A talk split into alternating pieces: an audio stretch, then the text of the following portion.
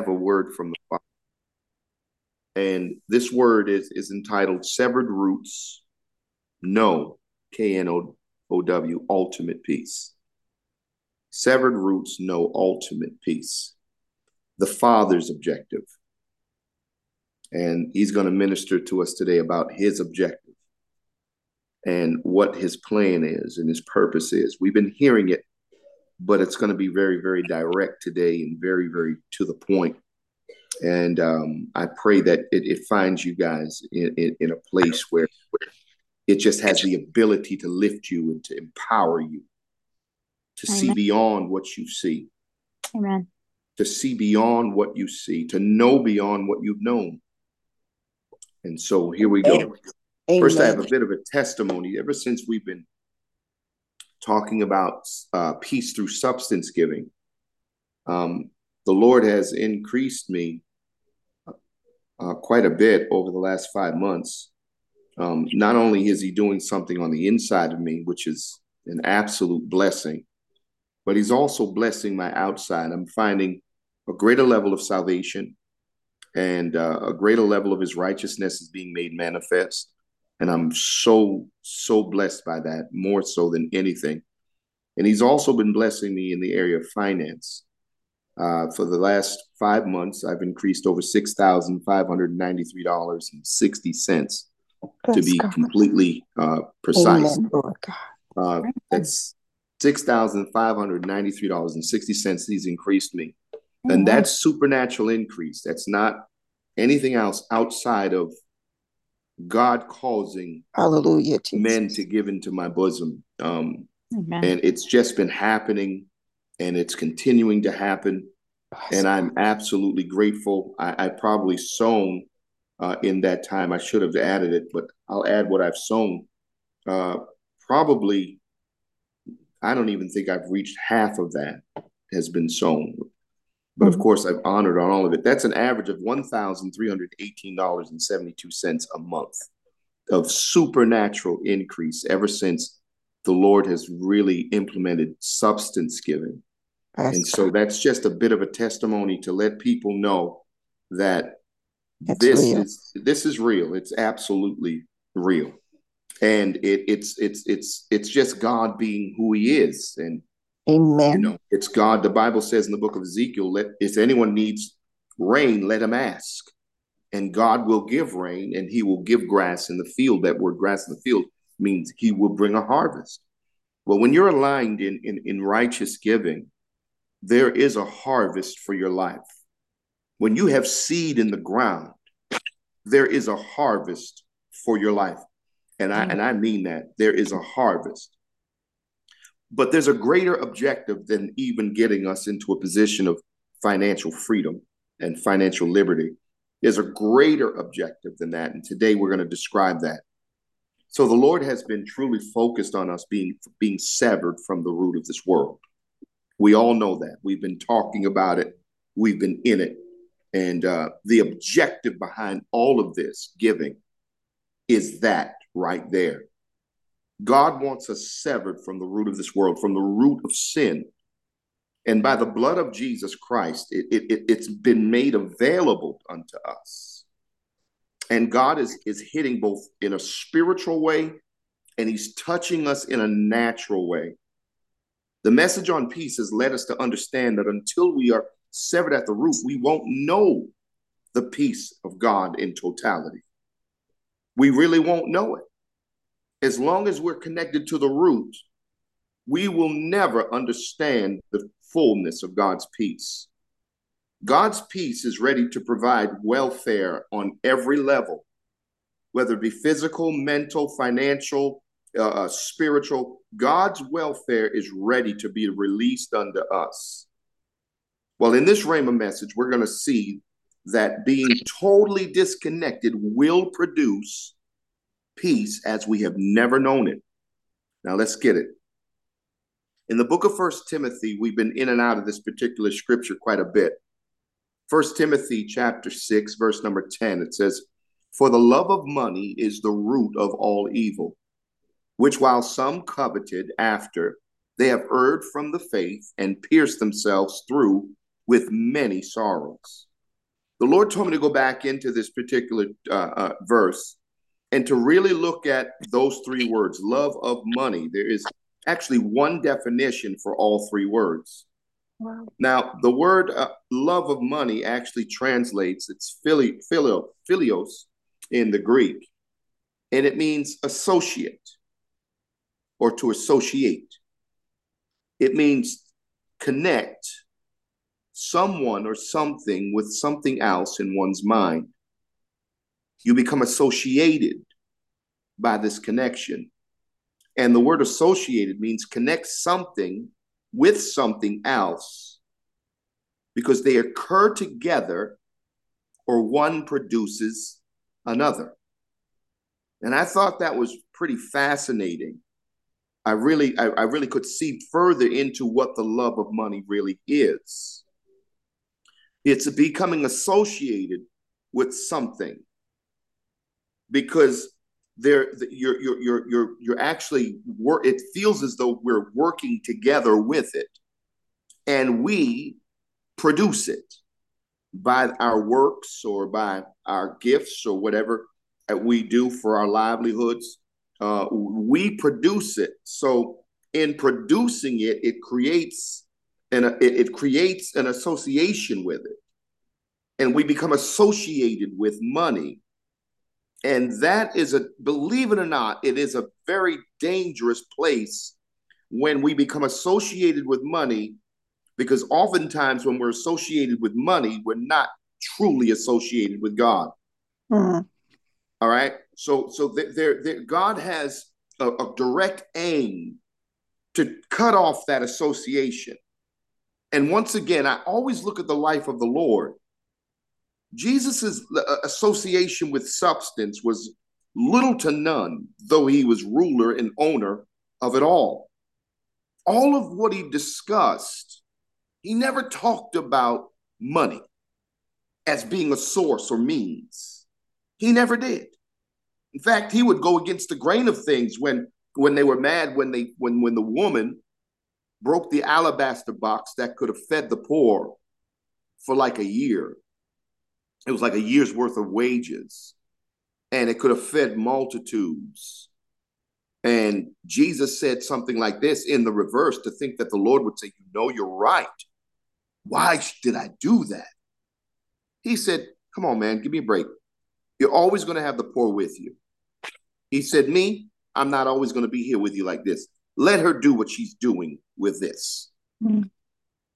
See, see, he wasn't, money wasn't, it, it didn't, it didn't. It, he didn't have an association with it the way that we often build it, because we produce it through the works of our hands and, and, and the things in which we do. So it creates a dangerous association.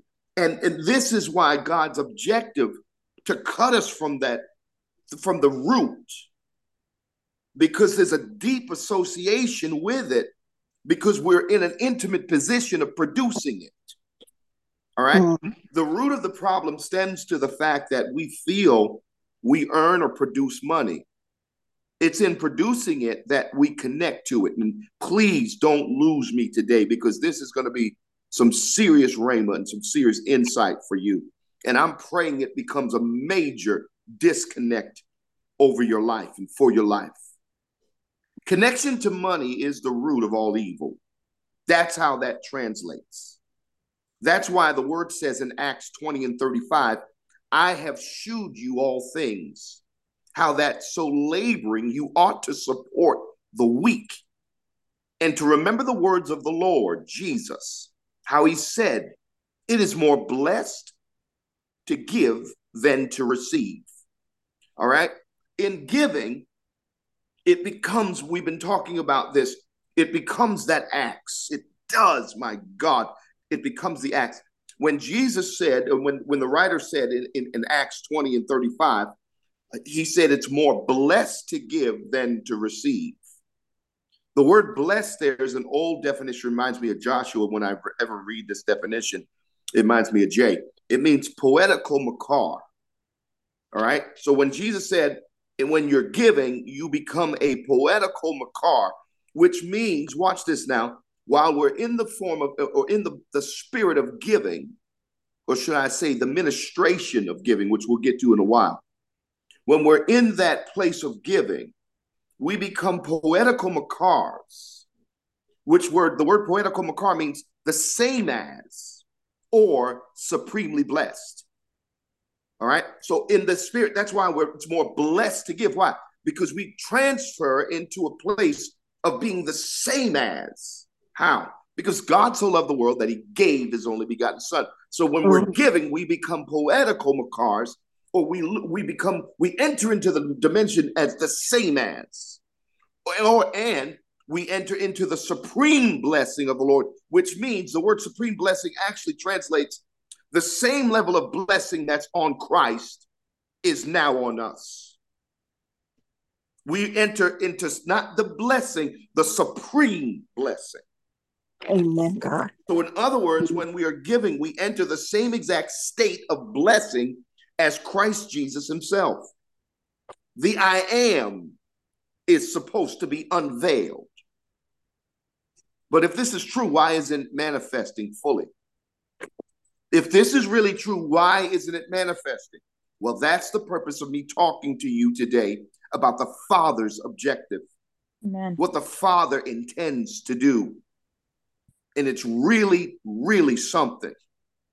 It really, really is. I found some, some fragments in some strange places, scriptures that I would never normally look at to, to, to try to describe a thing, but the Lord was just leading me.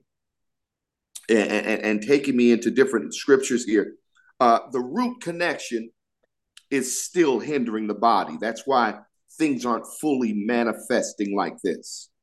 If we are, as in, in giving, if we become poetical makars, if we become the same as, if we enter into the supreme blessing, there is no higher blessing than the supreme blessing. That is the same anointing that was on Jesus. That is the same uh, uh, uh, uh, uh, ability or, or entry that, that he had to the resource of the Father. We actually walk in that when we are walking in, in the spirit of giving. We move in a different way. There's an anointing that says yes and amen to everything we need. Evangelist Darrell described it as becoming uh, uh, all grace abounding toward us. Amen. That's the place we enter into. But there's a hindering factor. There's a hindering factor, and I, I have been really challenged to continue to teach on this and to plow in this because of the fact that God wants us to experience the highest level of peace that Jesus died for. Why should we ever settle? The Bible says, nevertheless, we ought not to be settling for the less of what Jesus paid for. Amen. It's finished is the dimension we truly belong in. But unfortunately, this root connection is hindering the body from actualizing what God has done through Christ. In John fourteen, twenty-seven, let's hear this here. This gets so powerful here. In John fourteen and twenty-seven, he says, "Peace I leave with you. My peace I give unto you, not as the world giveth, give I unto you. Let not your heart be troubled, neither let it be afraid." I love this. Hallelujah. He said, "My peace," and we've talked about this before, but he had me go a little bit deeper and dig out a little bit more. Now, the word world, he said, I give you, he said, I give you my peace. And we'll look at the word my in just a moment. This is the level of peace we ought to be moving in. My peace, his peace, right? And I'm going to show you that what I just told you about entering into the supreme blessing, this is confirmation to that. All right? But the world is also releasing a peace. And I said, "Lord, what is the peace of the world?" He said, look at the definition again. The word world in the Greek means cosmos. Now, the word cosmos means the whole circle of earthly goods. This is what they're giving out. This is how the world gives peace. It means endowments, riches, advantages, pleasures. et cetera. Still in the definition now, which although hollow and frail and fleeting, stirs desire, seduces from God, and are obstacles to the cause of Christ. So when you walk in the world's peace, or you're connected to the root, which is the love of money or the regard for money, what you're now under is this pseudo peace, which does allow desire. Look how it becomes the, the root of all evil. It stirs desire. It seduces from God. And it becomes an obstacle mm. to the cause of Christ. Jesus. Ah. Now, when the world is giving peace, it's coming by way of substance. And the substance now that we're under, because that's what's that's what's kind of bringing us into a, uh, oftentimes into a dimension of peace, like we've been talking in the past. When you're emotionally controlled by, by, by money, you're looking essentially for money to become your peace. Jesus said, I leave my peace, not as the world.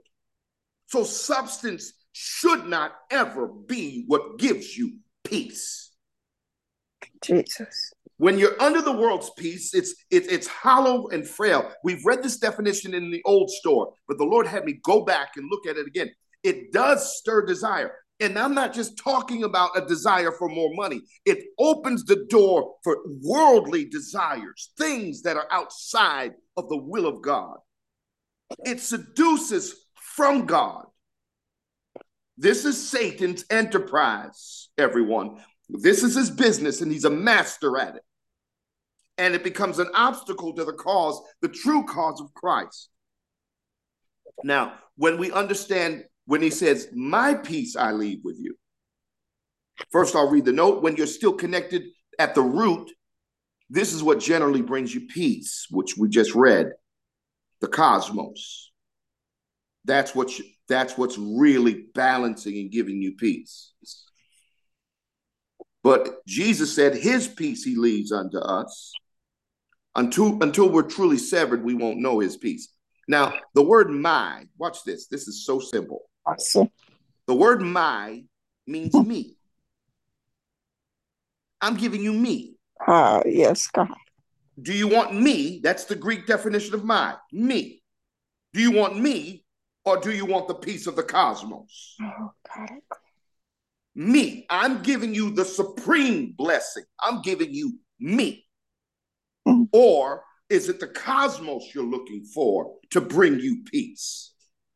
See, when you have substance that doesn't honor God, that means you're under, and I'm telling you this, and I will not retract this, that means you're completely under the peace of the cosmos. Because you're saying, I can't do this, or I will not do that.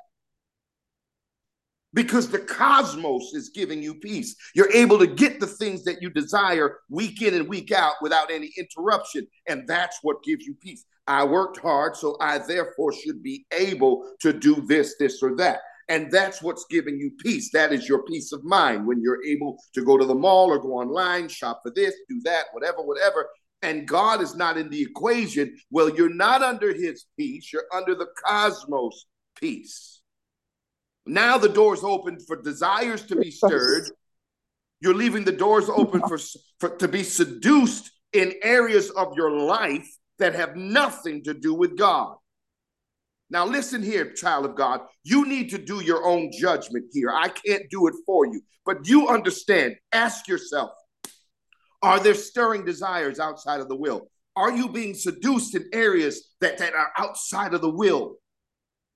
Because if so, then I, I got to let you know again, you're under the peace of the cosmos. There's a big difference. That's why I'm talking to you today about God's objective. Because it's been such a fine line with us. That oftentimes it's so close to home, we do not see it, neither do we, or, or neither are we able to acknowledge it. When we're still connected to the root of this world, we forfeit Christ Jesus himself. His peace carries everything. All that we ever could need, want, or desire is found in him. John eight fifty-eight said it like this, real simple. Jesus said unto them, verily, verily, I say unto you, before Abraham was, I am. What are you talking about? I am everything you'll ever need. Amen, God. I am. Amen, Lord. I am everything you're ever going to want and or desire. I am. But you won't know that because you're connected to the root. You're connected to the cosmos. I truly believe that we aren't seeing miracles, signs and wonders that God has for us because we haven't stepped into his peace yet. We're still attached to the peace of the world Jesus. And not attached to the peace of the I am. Jesus said, my peace I left on, this is what I left for you. I came here to give you this. My peace. I came to give you me. Imagine that. Where the I am can step in front of every one of our deficits and every one of our problems and bring cure to everything that is going south in our lives. Or do you want what the cosmos has to offer? Well, the objective behind righteous giving is to receive and be disconnected from the cosmos. Hallelujah, Lord. Amen. Amen, God. The objective behind God teaching us on how to worship with our giving is totally, totally with the purpose of giving us Christ. Thank you. It's not that you're paying for Christ, because you're not. But what you're doing is you're showing your professed subjection. And I'm going to get to that in a moment. Unto the gospel when you give. You're showing that I'm subject to the gospel of Jesus Christ when, when I'm giving. I am not subject to the cosmos. You're proving before God that I am subjected to you and I'm not subject unto this world. Jesus. Watch this now. In Matthew twenty-four, verses one through three, here it says, and Jesus went out and departed from the temple. Watch this, guys. Watch how simple this is. This is, I'm going to show you God's objective here. It seems like a very simple scripture in Matthew twenty-four. This is where we begin to understand God's objective. And Jesus went out and departed from the temple. And his disciples came to him for to shew him the buildings of the temple. Jesus said unto them, see you not all these things? Let me go back up. His disciples came in verse one to him for to shew him the buildings of the temple. The disciples were marveling at the buildings of the temple. They were looking at it and they wanted, they were excited to, to show the splendor of the temple to Jesus. And Jesus said unto them in verse two, see ye not all these things? Verily I say unto you, there shall not be left here one stone upon another that shall not be thrown down. And as he sat upon the Mount of Olives, the disciples came unto him privately, saying, tell us, when shall these things be? And what shall be the sign of thy coming and of the end of the world? I couldn't get past these verses. Couldn't read too much more after that. I could only really focus in on what I heard, just heard. They're wanting to show some type of beauty to Jesus. But in Christ, in the Lord, came the objective of the Father. He's like, let me tell you something. You look at these in splendor if you want to. But by the end of this thing, there won't be one stone left upon the other. What Jesus was was was was uh, conveying was the Father is so sick and tired of this cosmos.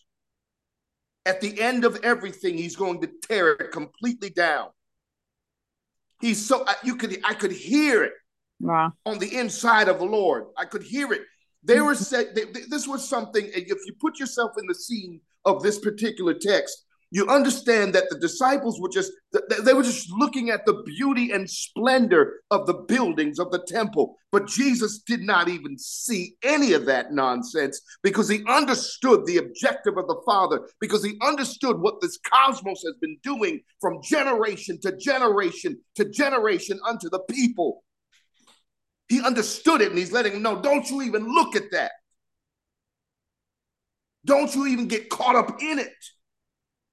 There isn't one stone that's going to be left upon the other by the time it's said and done. I could hear how he felt, and I could hear the objective of the Father, and I could hear what God's plan was. Listen, let me tell you something. God is not looking at the buildings we build. God is not looking at the cars that we drive. God is not looking at any of these things talking about, oh, that is my glory. No, he's not, people of God. He's truly not. He's not looking at these things. Don't get me wrong. He wants you in a house that's beautiful. He does want you in the best of the best. And I agree with that one hundred percent. But understand, end game to this thing is this cosmos is coming down. Amen. That's end game. Amen, God. Because there's more, there's more going on in the cosmos Then, then, then, then there is a true glory and splendor unto the Lord. It's stirring desires. It's seducing from God. And it's an obstacle to the cause of Christ. Bottom line, Jesus was not interested in looking at the buildings of the temple. There was nothing interesting about it.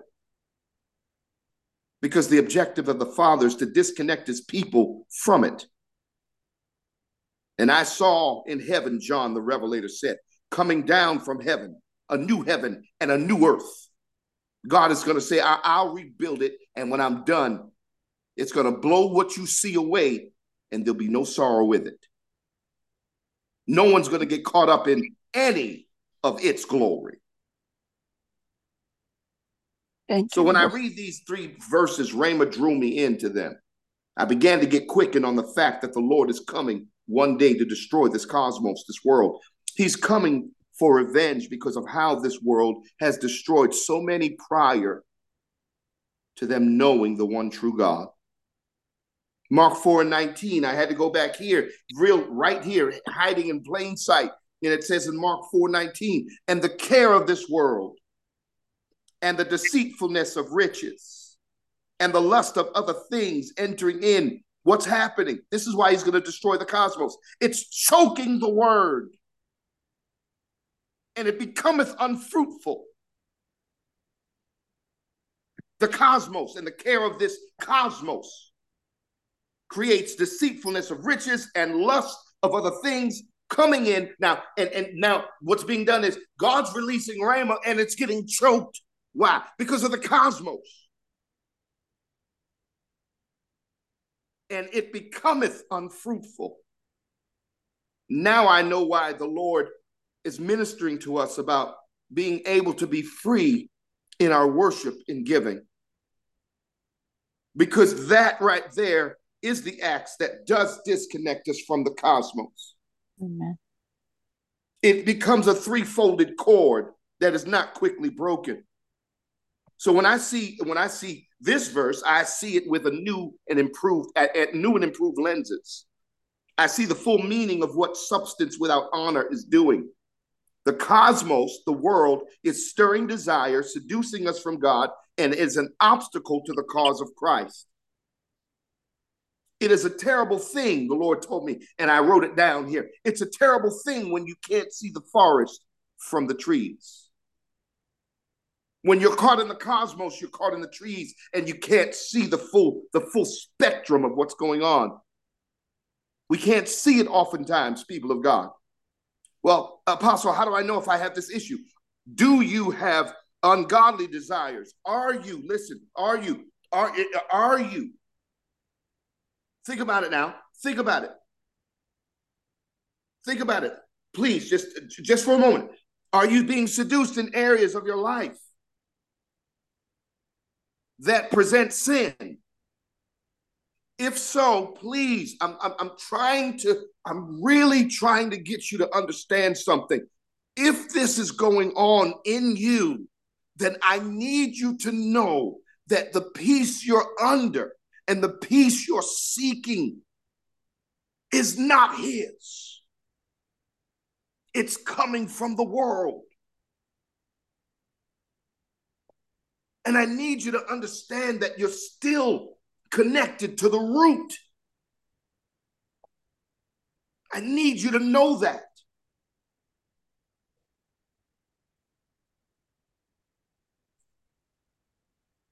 Jesus, my Lord. Amen.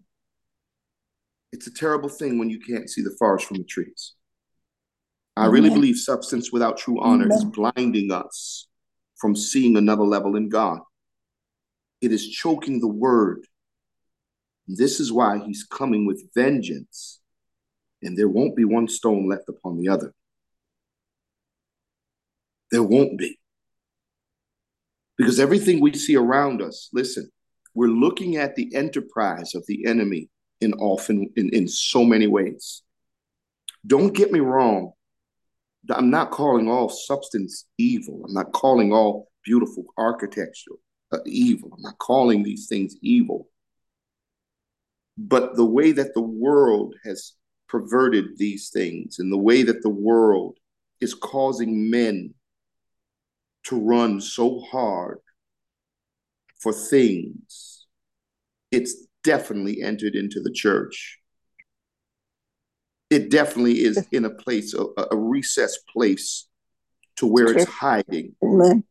And I, I don't know about you, but I'm not going to sit in a place of denial any longer concerning it. I'm not going to sit there, because what I'm looking for, I'm looking for the axe to fully disconnect me from the root, so I then can walk in the real wealth of God. Yes, God. And I'm talking about wealth. I am talking about money. I'm talking about money without care. I'm talking about physical healing, mental healing. I'm talking about absolute peace. But in order for me to really extract my inheritance, I must be completely detached from the root. Amen, God. Because I've seen over my life to where when money is in control, when money is there, and I, I listen, I tell my truth, when money is there and it's, and it's something that, that is determining whether or not I'm I'm happy or sad, that has really put up a red flag for me in this season to know that I'm still at times connected to the root.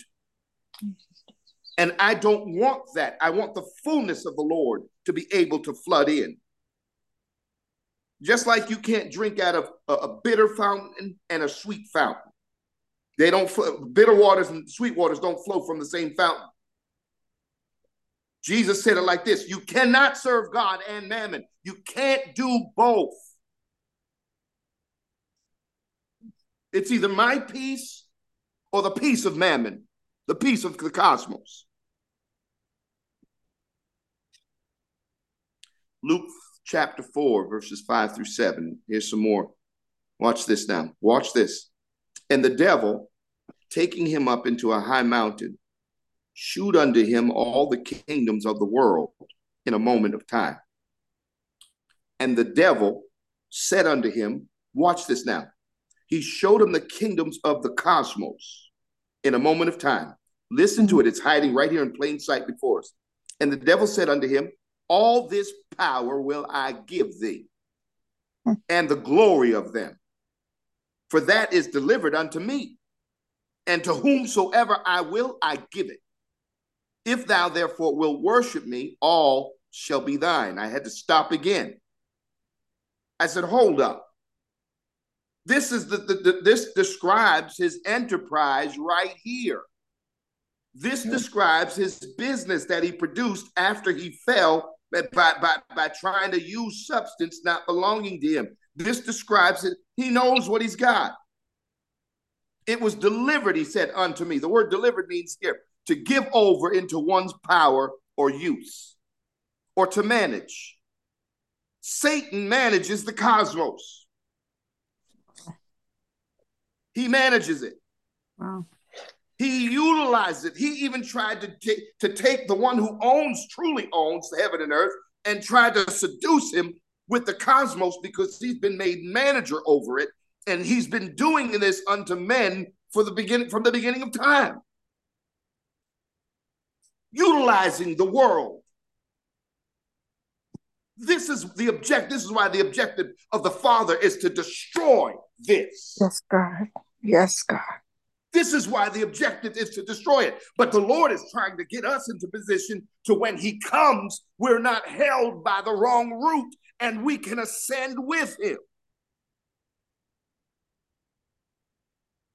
That we're no longer connected to the wrong root. How? By giving, offering, and offering in righteousness.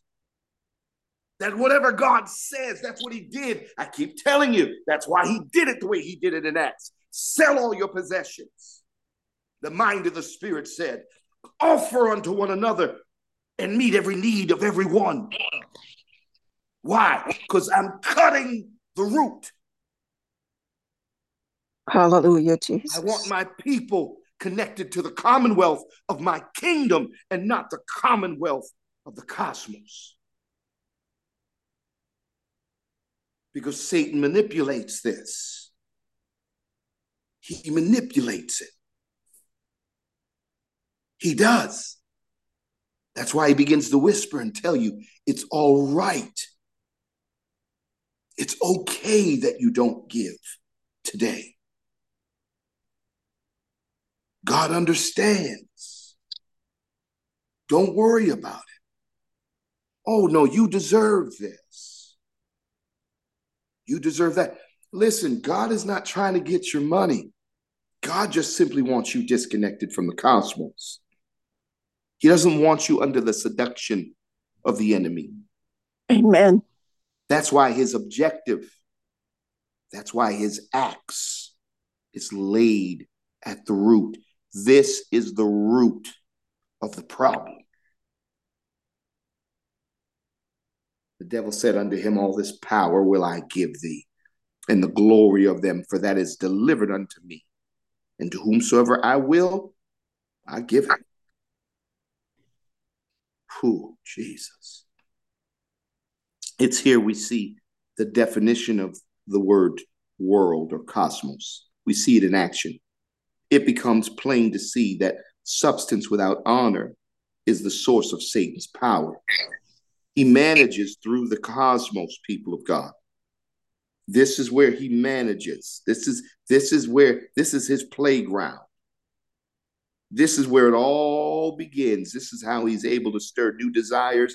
This is, I'm, I'm trying to, I'm, I'm trying to tell you something, man. The love of money, the, the, the love of money, the regard or the connection to money is the root, is the root, is the root of all evil.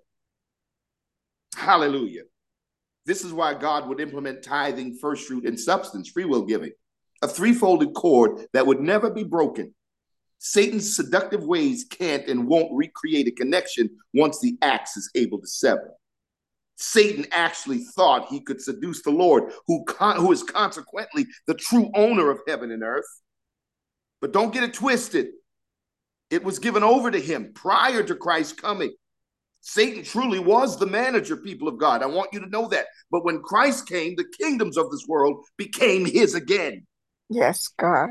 Jesus took the keys. And yes, let me Lord. Tell you something, my God. We have the ability by way of our worship unto God. Hallelujah. By Jesus. Way of worshiping God, man, freely giving. And I'm going to show you, I'm going to show you right now that what I'm saying is absolutely correct. By freely worshiping God with no restrictions in our substance, that we will walk in the authority of the Lord Jesus as he Hallelujah. Owns. And all the kingdoms of this world have become his. Satan is the manager of the kingdoms of this world outside of Christ. And what's taking place is the enemy is duping the church, but on not worshiping God and honoring God. We want to see God in every other facet but, but money. We want to love God in every which way, shape, and form but money. What the devil is so important about money? And why would you allow money not to uh, be fully connected under wh why? What, what what is this? Come on, man. Listen, I'm just trying to, I'm doing what Paul did. If you read Paul, if you read Second Corinthians nine, ten, and eleven, I sat there and read those in the Message Bible. If you get time, check it out. Paul was pleading with the church of Corinth to do what they said they were going to do. Paul's like, listen, I'm not talking to you about this for me. I'm not. He said, that's why I never came around y'all. And I wasn't. And Paul told him this. It, it was plain. He said, I'm not, I don't come around the church of Corinth. And I don't, I, I've never asked you for nothing. In the, in the, uh, in the Message Bible, he says, I would die before I asked y'all for something. He said, but I love you so much. And I want you to enter into this divine grace that God really has. Just release what you said you're going to do. And I, I, Paul was like, I'm not pleading with you for me. It's not even about that. It's about you and about what kind of what kind of witness it will become for those around you. Paul said it again. He said, I love you so much. I just want you to see. The church of Corinth was wealthy, but yet they were holding back during the Macedonian call. They didn't want to do what they said they were going to do to help the churches of Macedonia, to help the church of Jerusalem. Paul's like, you're missing my point. I want you to discover something totally different. It's not about your money. It's not about that. I'm trying to let, let, let you guys come aboard into something. And when I was reading, I said, Lord, this is exactly how I feel. I'm preaching this message because, my God, I see on the horizon the glory that you're going to release. I see the grace that's about to hit us. I know we're at the threshold of this. Lord, I'm, I'm, I'm trying to get them to understand. I'm trying to get them to see. That I want them to understand your objective. I want them to understand your purpose behind us giving like this and worshiping you like this and being disconnected from the source of this, the power of this world. Yes, Lord. I just want them to see yes, it, God. Lord. Yes, Lord. Yes, God.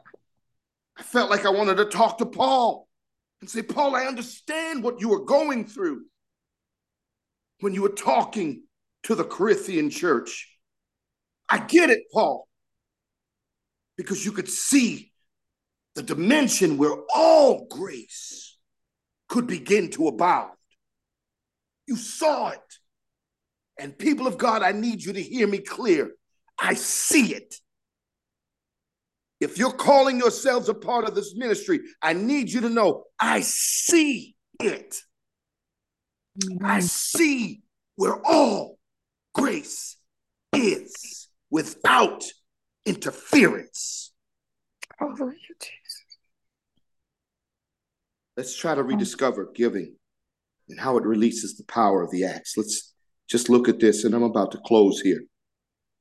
But I'm going to read this entire chapter to you. It's fifteen verses. If you got the stomach for it, stay on the line. Second Corinthians chapter nine, verses one through fifteen. For as touching the ministering to the saints, it is superfluous for me to write to you. For I know the, the forwardness of your mind, for which I boast of you to them of Macedonia, that Achaia uh, was ready a year ago, and your zeal hath provoked very many.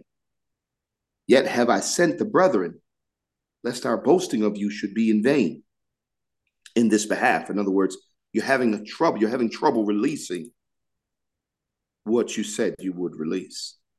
So I sent the brethren, that as I said, you may be ready. Verse four. Lest happily, if they of Macedonia come with me and find you unprepared, we that we say not ye should be ashamed in this same confident boasting. Therefore, I thought it necessary to exhort the brethren that they would go before unto you and make up beforehand your bounty, whereof you had noticed before, that the same might be ready as a matter of bounty and not as of covetousness. Let me just give you a little bit of backdrop. Paul was letting him know, I'm, I'm going to send the brother over to you to, to exhort you and to encourage you in, in, in doing this for what you said. And I'm going to send, I'm sending the brethren so we can, they can help you. They can give you the confidence. They can give you, you know, understanding and clarity. And the Corinthian church was really withholding. It got so bad that in, in, in chapter ten, they began to talk trash about Paul. They, they were trashing him. All right. Because this is how, this is because of their grip on substance. They began to trash him in chapter ten and began to say, oh, you, when you write letters, you, you all bold. You say things in your letters, but you're not like that when you come here. And Paul had to let them know, this is where the scripture came in. The weapons of my warfare are not carnal, but mighty through God to the pulling down of strongholds. Paul was letting them know, don't get it messed up, fellas, because if I have to come there and be forward with you, I will. Don't think I'm hiding behind my pen, because they started to trash him because they didn't want to release their substance. So they started talking trash. And this is what was opening up. The, the, the, the, the love of money was the root of all evil, that they began to trash talk someone that they truly loved, because Paul established the gospel in them and they loved him. But when it came time to money, things got all twisted and all kinds of bent out of shape, and they started to trash him. And Paul, through chapter ten, was getting them in order, but letting them know, I love you, but please don't get it messed up. If I have to come and I have to be forward with you, the weapons of my warfare, they're not carnal, they're mighty through God to the pulling down of strongholds. He said, though I walk in the flesh, I do not war after the flesh. He was letting him know there is a dimension if I have to step into, I will, but I'm just trying to love you and let you know by writing to you. So the enemy was twisting things. So Paul goes into talking this way here. Before that, it, he says to them, but this I say, he which soweth sparingly, verse number six, shall reap also sparingly. And he which soweth bountifully shall reap also bountifully. Every man according as he purposeth in his heart, so let him give, not grudgingly or of necessity, for God loveth a cheerful giver. Now the word purposeth means this, to take off, listen to this, people of God, going back into our message. The word purposeth means to take off or away what is attached to anything. Remember, I told you the axe is at the root and it's mm-hmm. trying to break the attachment. It's trying to, to sever. Mm-hmm. Well, whatever, however you purpose in your heart determines what is taken off or away. For, it, it determines your detachment to anything. Amen. That's good. When I saw that, I said, oh my God. So listen, I am not trying to tell you that any of you have to give tithes, first fruits, or free will offerings. But I will tell you how I've purposed in my heart. I've purposed to follow what I understand as being ways of worship in giving with my first fruit, my tithe, and my substance. That's how I, Apostle Todd, have purposed in my heart, because I want to be fully detached from the root. Amen. That's the way I feel. Yes, that's the God. way God is revealing to me. That's how I purpose. Yes. Now, however yes, you purpose in your heart is up to you and between you and God. But I'm letting you know what I have decided to do by way of Rhema. I've decided to honor God in ways that, that men have been doing it prior to the law, prior to anything that we deem works.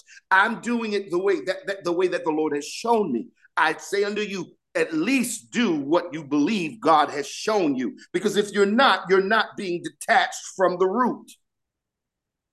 Oh, however you purpose in your heart, it means to take off or away what is attached to anything.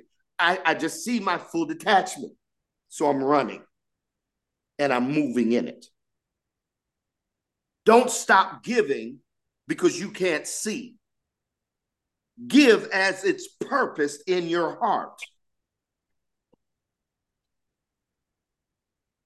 Our giving is the axe. It severs us from the root of this world. I personally, mm-hmm. as I stated, I personally purpose to give my first fruits, my tithe, and my substance, free will offerings. I personally am seeking the total destruction of the root that opens the door for evil. What you choose is up to you. I'll send you the notes if you want them. What measure you meet is the measure that you will receive. I feel I've been blessed and graced to be quickened to worship the Lord like this. Make sure you honor and worship in the manner in which you have been quickened in. But this is how my heart is open and purposing before the Lord. Hallelujah, Jesus. I'm not ashamed of it. Hallelujah. I'm not ashamed. Hallelujah, Jesus. I'm under grace just like the rest of you. Hallelujah. I'm moving under the grace. This is the divine influence upon my heart. And this is how I'm moving with him. Thank you, Lord. And I'm loving every moment of it. Thank you, Lord. Now, the, verse eight says, and God is able to make all grace abound toward you, that you always having all sufficiency in all things may abound to every good work. As it is written, he hath dispersed abroad, he hath given to the poor. His righteousness remaineth forever. That's talking about Christ. He hath dispersed abroad. That means he gave up everything. Yes. He did. That's his example. He's given to the poor. Who's that? Us. His righteousness remains forever. Look at how it established righteousness. How? By giving. And I'll show you again here. Now he that ministereth seed to the sower, both ministers, ministers bread for your food and multiplies your seed sown. And look at this last bit of blessing. It shows your the axis at the root.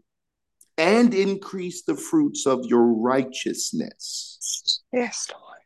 Wait a minute. I'm increasing in righteousness because of my giving? You better believe it. Why? Because the axe is at the root where all evil was trying to flow into my life. So now I'm being increased in the fruits of righteousness. Being enriched, verse eleven, in everything to all bountifulness, which causes through us thanksgiving to God. Verse twelve, I love this. For the administration of this service not only supplieth the want of the saints, but is abundant also to many thanksgiving, thanksgivings unto God. Listen to this, verse thirteen. Oh, God, I bless you for this here.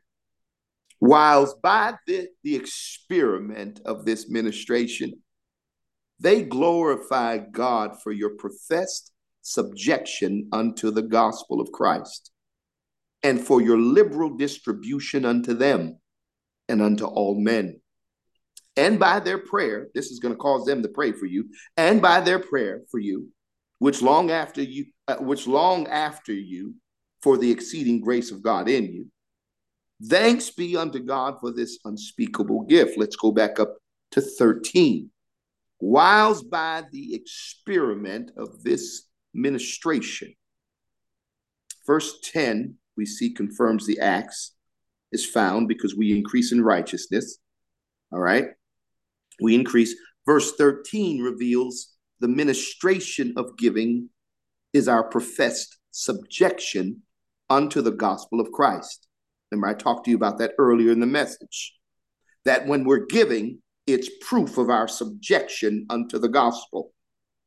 It reveals, watch this, it reveals, it too reveals that we are no longer attached to the root of this world, but we are truly attached to the root of Christ. Giving becomes a ministration, which means an office.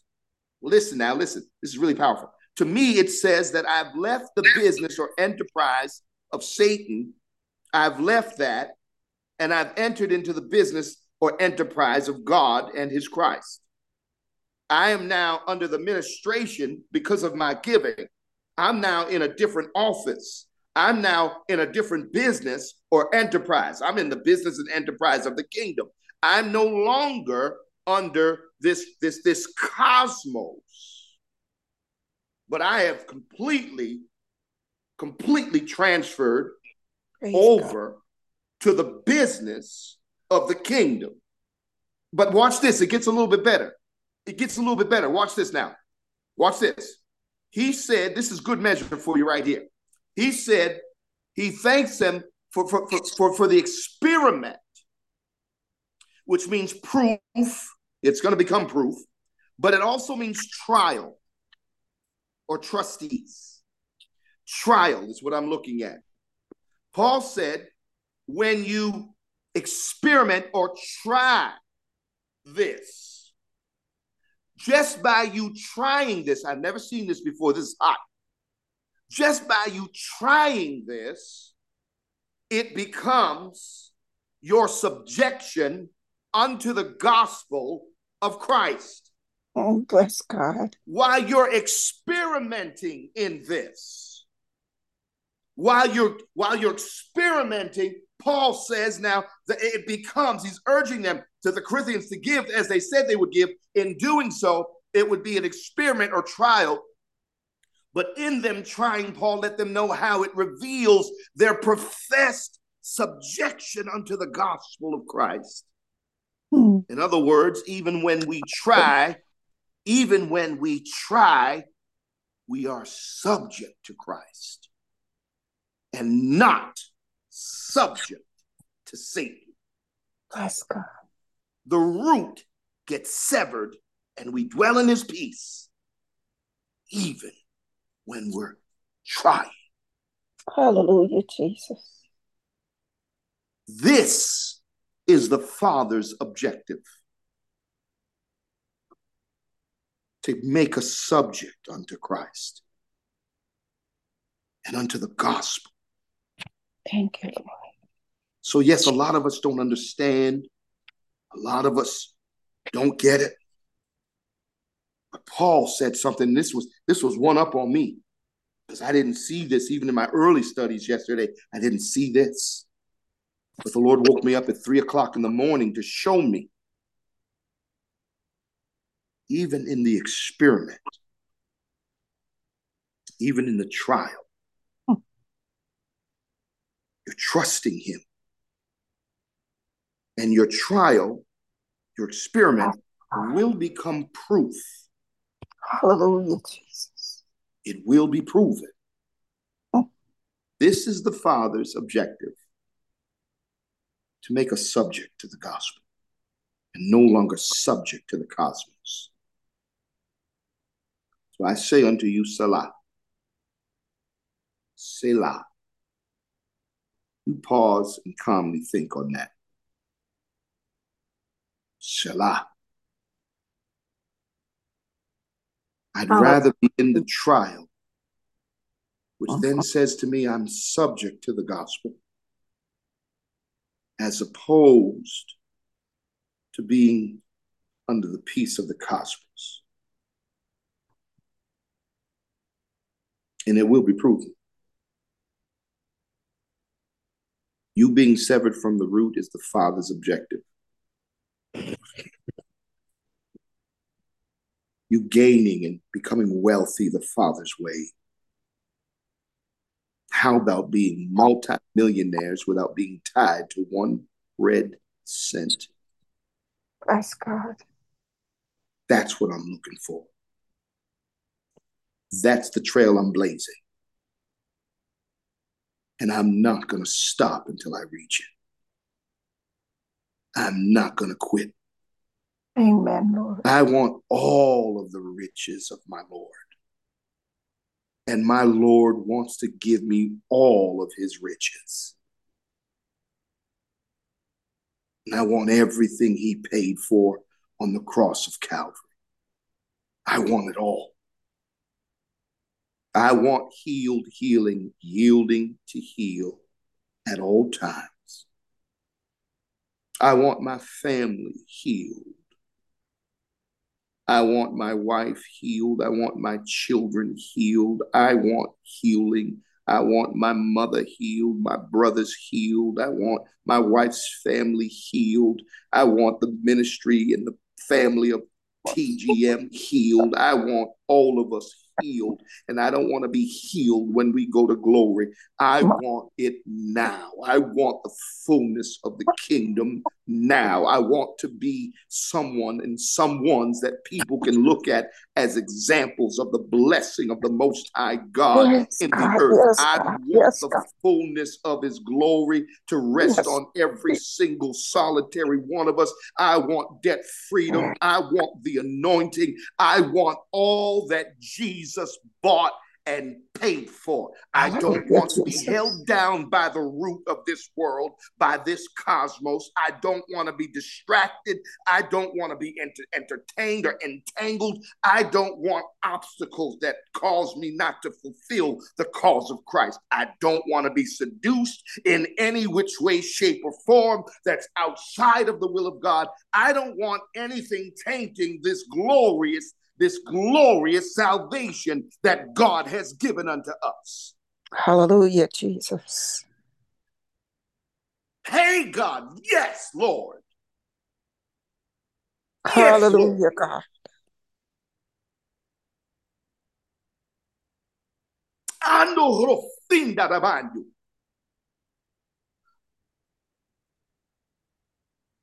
That's where I'm going. That's what I'm looking for. He's already been removing burdens and destroying yokes in me.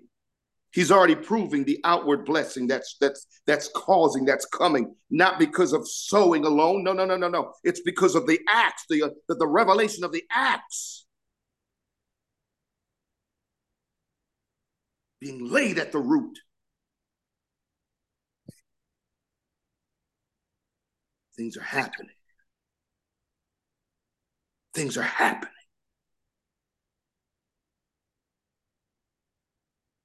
Hallelujah. Hallelujah, Jesus. Bless God. Hallelujah, Master. Hallelujah, Jesus.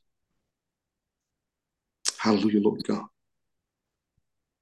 Hallelujah, Jesus. Hallelujah, Jesus. Hallelujah, Master. Thank you. Hallelujah, Lord God Almighty. Jesus. Hallelujah, my King. Hallelujah, my Lord. Mm-hmm. Father, your word is true. Your word has final authority without question.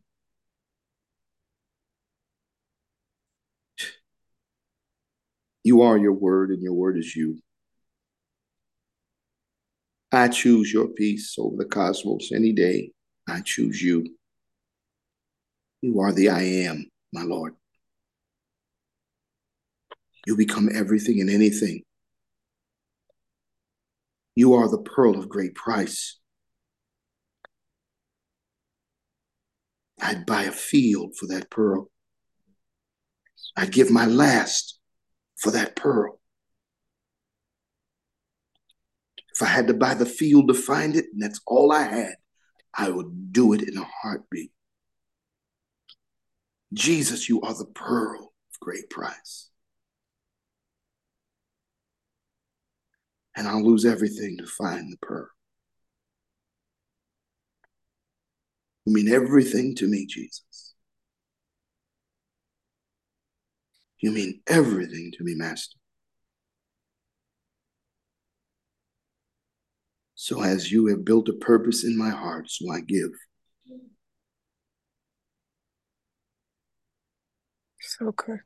Because it's your peace I want. You've put it in me. And I'm grateful. I'm grateful to feel the power of the acts every time I, Hallelujah, Jesus. I worship you. Every time I honor, I feel the power of the acts. I'm gaining strength in righteousness. I'm gaining strength. I feel it day by day. You're increasing the fruit of righteousness in me, and I can feel it. Now I'm becoming more subject unto the gospel. I'm returning to a height from which I've fallen from, to be perfectly honest. And I'm loving it, Lord. I'm loving it, Jesus. I love holiness. Starting to love it like I used to. Loving sanctification. It's growing in me like crazy.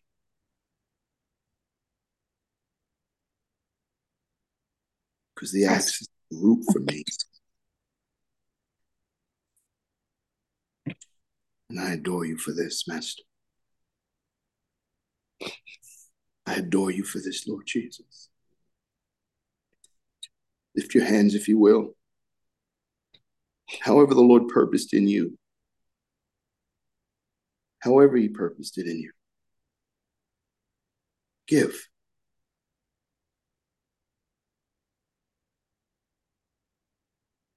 Hallelujah.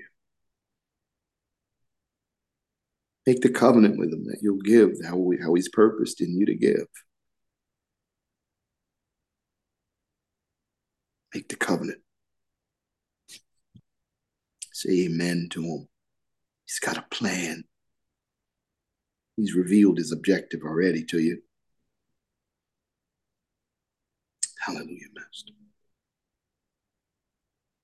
I'm coming up after you, Master, with everything I've got. With everything that I have.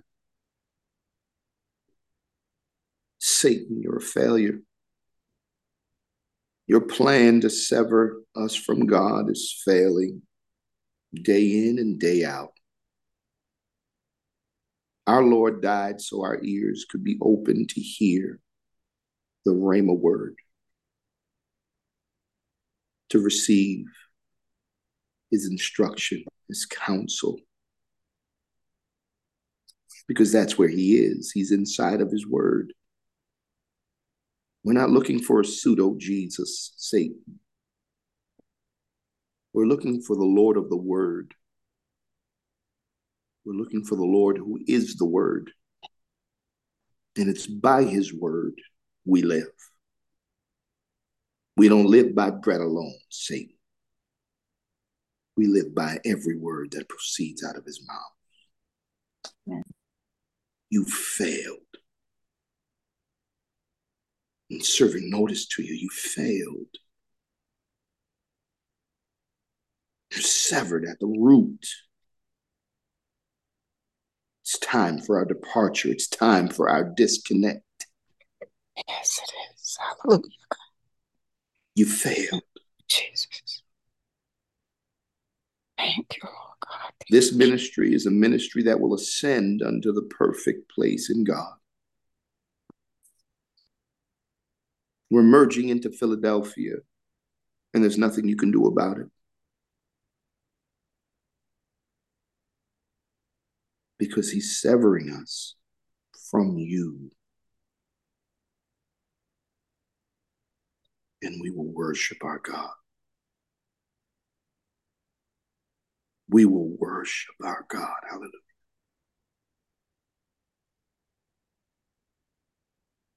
Father, I praise you. I praise you, Father. I praise you, Father. Bless your name, Jesus. You're still bigger and stronger and better. I praise you, Father. Undisputed, undefeated, champion. I praise you. I praise you, Lord. And I thank you for your healing. I thank you so much for your healing. Lift your hands higher. I thank you for your healing. Thank you, Lord. I thank you for your delivering hand. It's outstretched unto us. And I see it. And I'm coming for it. Thank you, Master. Thank you, Jesus. Hallelujah.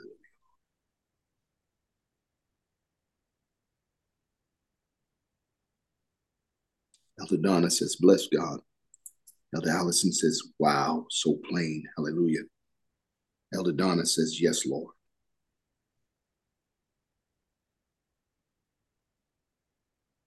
Hallelujah. Oh, yes, Lord.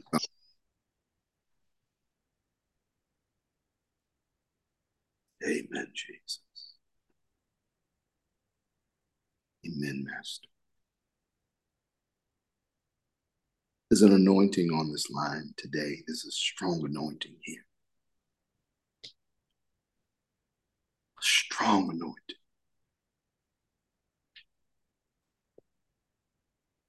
Propitiation is vision here. Hallelujah, Jesus. There's a strong anointing here. Glory be to God. Lay your hands on us, Jesus. Yes, God. Lay your hands on us, Master, and seal. Seal.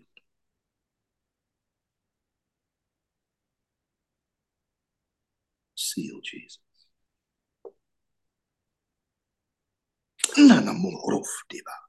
Seal, Jesus, this morning. Jesus. Seal, Jesus, this morning.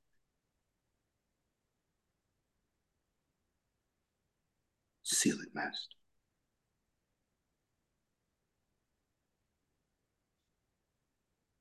Just seal it, Lord, please. Seal it all.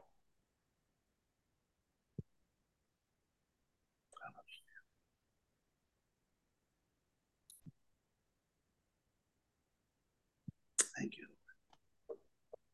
Lord. Thank you, Jesus. Precious Jesus. Thank you. Mm, mm, mm. Hallelujah. Hallelujah. Ooh, yes, Lord. Amen. Amen. Amen, Jesus. Amen. Amen. Elder Allison, um, you can put up the instructions for giving.